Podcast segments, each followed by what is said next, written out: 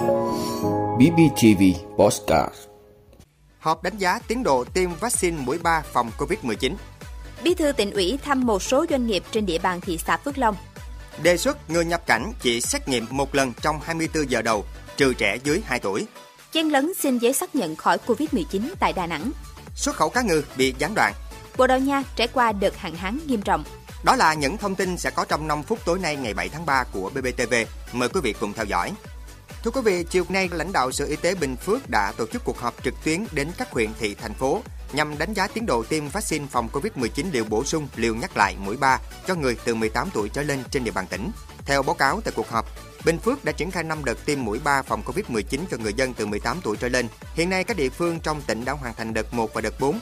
Riêng đợt 2 đã đạt 99,1%, đợt 3 đạt 93,2%, đợt 5 đạt 90,5%.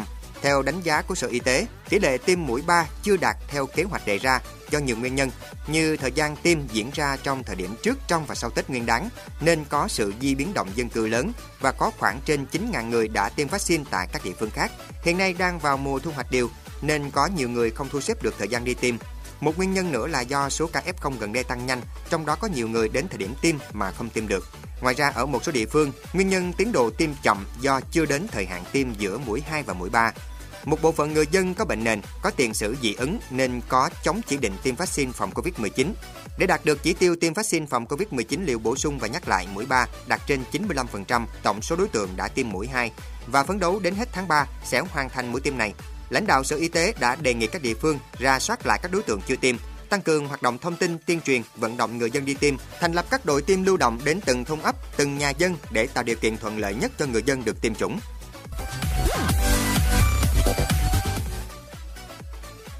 Thưa quý vị, Bí thư tỉnh ủy Nguyễn Mạnh Cường cùng các thành viên trong đoàn công tác của tỉnh đã đến thăm một số đơn vị doanh nghiệp đóng chân trên địa bàn thị xã. Tại công ty cổ phần Thủy điện Thác Mơ, Bí thư tỉnh ủy Nguyễn Mạnh Cường ghi nhận và đánh giá cao những đóng góp của công ty vào sự phát triển chung của tỉnh suốt thời gian qua. Bí thư tỉnh ủy khẳng định tỉnh luôn ủng hộ chủ trương phát triển năng lượng sạch. Tuy nhiên, việc phát triển phải nằm trong quy hoạch chung của tỉnh. Đối với dự án mở rộng nâng công suất của công ty Bí thư tỉnh ủy lưu ý, việc xây dựng nhà máy trên mặt hồ cần phải đặc biệt lưu ý đến cảnh quan môi trường, để khi triển khai các phương án cụ thể không làm ảnh hưởng đến việc phát triển quân thể du lịch của thị xã Phước Long.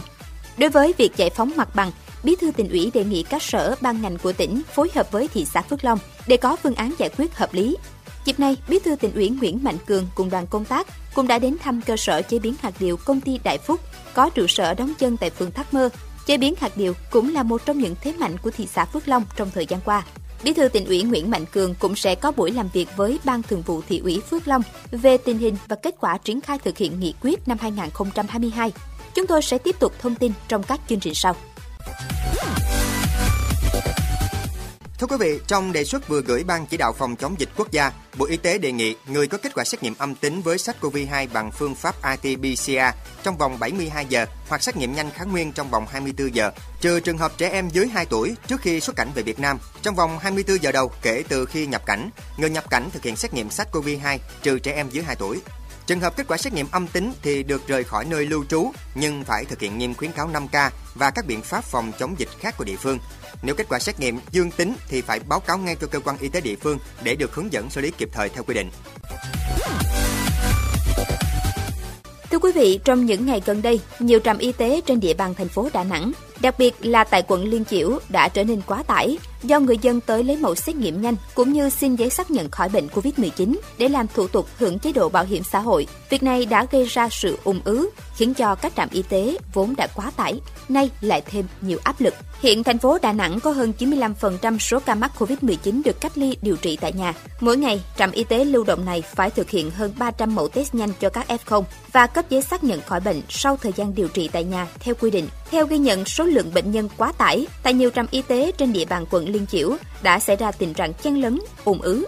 Nhằm thích ứng linh hoạt với tình hình dịch bệnh hiện nay, Đà Nẵng hướng đến giải pháp công nhận kết quả do người dân tự test nhanh COVID-19 tại nhà dưới sự giám sát từ xa của nhân viên y tế, đồng thời yêu cầu các địa phương bổ sung nhân lực cho trạm y tế để giải quyết giấy tờ liên quan cho người bệnh. Thưa quý vị, Hiệp hội Chế biến và Xuất khẩu Thủy sản Việt Nam VASEP cho biết chiến dịch quân sự của Nga tại Ukraine đang tác động toàn diện và sâu sắc tới thị trường cá ngừ thế giới, trong đó có Việt Nam. Theo các doanh nghiệp thuộc VASEP, xung đột Nga-Ukraine nổ ra, một số đơn hàng đã xuất đi phải quay trở lại. Hiện xuất khẩu cá ngừ sang hai nước phải tạm dừng do rủi ro về giao dịch ngân hàng và chuỗi cung ứng cho sản xuất và xuất nhập khẩu bị đứt gãy. Các doanh nghiệp đang phải theo dõi tình hình để xử lý hàng tồn hoặc tìm cách xuất khẩu sang thị trường khác. Thưa quý vị, hạn hán kéo dài đã khiến nhiều địa phương của Bồ Đào Nha hứng chịu cuộc khủng hoảng nước nghiêm trọng, buộc nhiều thành phố phải lên kế hoạch ứng phó để hạn chế hậu quả thảm khốc. Một số thành phố của Bồ Đào Nha, nơi hơn 95% đất đai bị khô hạn nghiêm trọng, đã bắt đầu thực hiện các biện pháp tiết kiệm nước tối đa như giảm tưới tiêu cho không gian xanh, tái sử dụng nước thải cho các mục đích khác, cũng như phát động các chiến dịch nâng cao ý thức sử dụng nước sạch hợp lý của người dân. Cuộc khủng hoảng nước đang đặc biệt nghiêm trọng tại khu vực phía nam Bồ Đào Nha. Tình trạng hạn hán hiện nay tồi tệ hơn so với năm 2005, thời điểm Bồ Đào Nha phải đối mặt với trận hạn hán tồi tệ nhất trong hơn 6 thập kỷ, với hơn 77% lãnh thổ nước này bị ảnh hưởng. Vị đã luôn ủng hộ các chương trình của Đài Phát thanh truyền hình và báo Bình Phước. Nếu có nhu cầu đăng thông tin quảng cáo ra vặt, quý khách hàng vui lòng liên hệ phòng dịch vụ quảng cáo phát hành số điện thoại 02713 887065. BBTV, vì bạn, mỗi ngày.